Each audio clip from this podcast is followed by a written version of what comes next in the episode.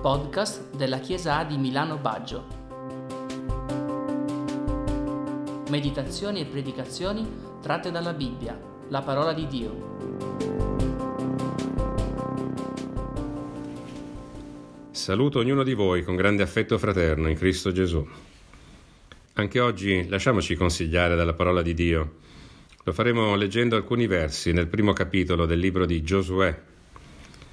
Tutti sappiamo che Giosuè fu scelto da Dio come successore di Mosè alla guida del popolo di Israele.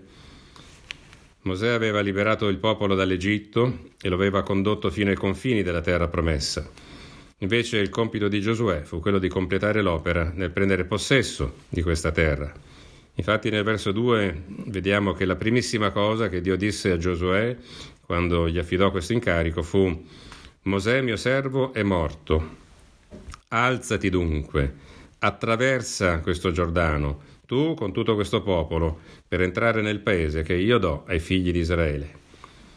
Il fiume Giordano è stato uno degli ostacoli che Giosuè avrebbe dovuto superare. In che modo? Con l'aiuto soprannaturale di Dio. Non lo fece costruendo ponti o zattere, ma facendo portare l'arca del patto da parte dei sacerdoti nell'acqua della riva del fiume. È scritto che appena lo fecero, le acque del Giordano nella parte superiore si fermarono e si creò una fascia di asciutto lunga circa 25 chilometri.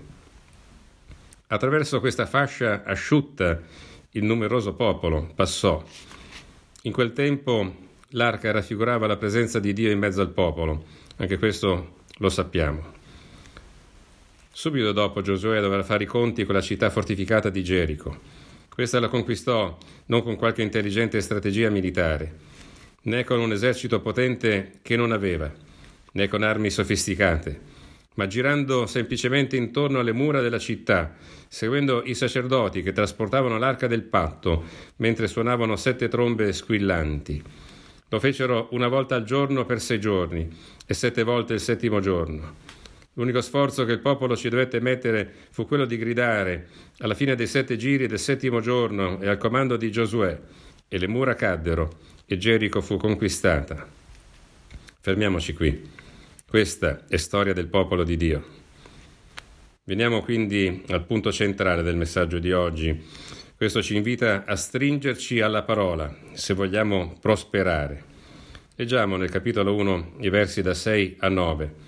È Dio che parla a Giosuè e parla a noi e dice, sii forte e coraggioso, perché tu metterai questo popolo in possesso del paese che giurai ai loro padri di dar loro. Solo sii molto forte e coraggioso.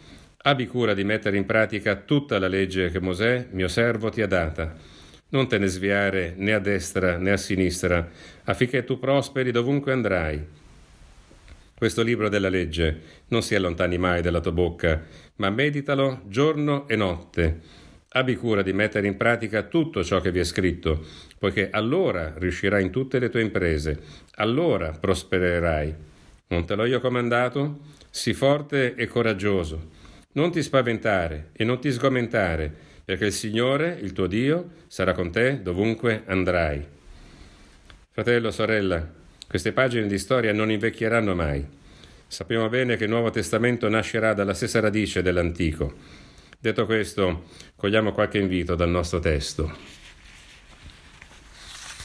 Per prima cosa, da dove vengono la forza e il coraggio per noi credenti? La forza continuerà a venire dal Signore, sempre che si tratti di Mosè o Giosuè o Debora, oppure di Paolo o Timoteo o Priscilla, o che si tratti di te e di me, la questione non cambia.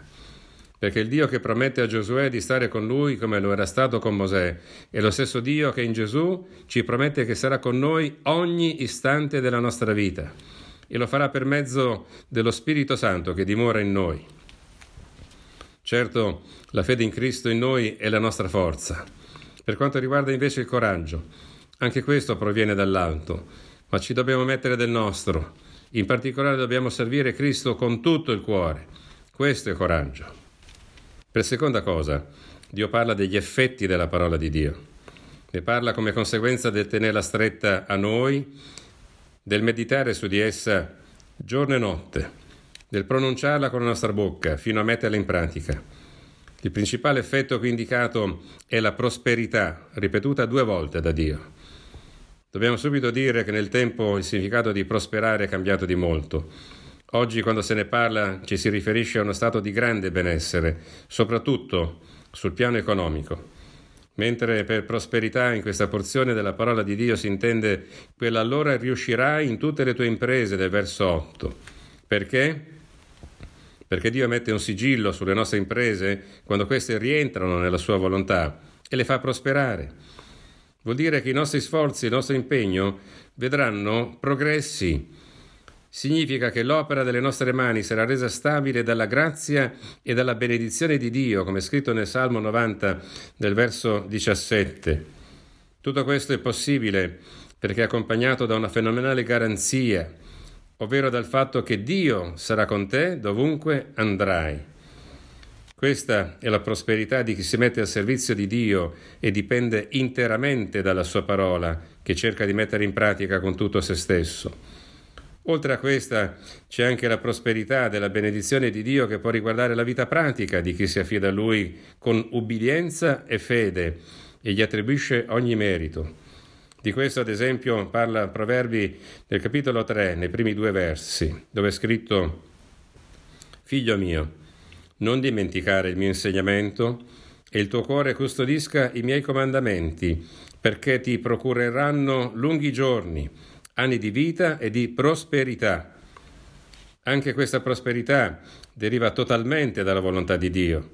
Infatti, oltre che dalla scrittura, lo comprendiamo perché guardandoci intorno, proprio tra noi credenti non vediamo soltanto benessere materiale e salute fisica, eppure il Signore è con noi e non ci lascerà mai.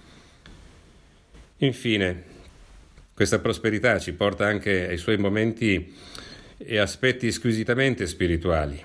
È il caso del Salmo 4, nel verso 6, nel quale Davide scrive Molti vanno dicendo chi ci farà vedere la prosperità? E con la sua preghiera, quando Davide dice O Signore, fa risplendere su di noi la luce del tuo volto, ci fa ben capire quale tipo di prosperità sia da preferire. Ed è anche il caso del verso 2 della terza lettera di Giovanni, dove l'Apostolo dell'Amore scrive a Gaio, Carissimo, io prego che in ogni cosa tu prosperi e goda buona salute come prospera l'anima tua. Osserviamo bene l'ordine. Il modello di riferimento non è la prosperità materiale, ma è quella dell'anima, quella spirituale.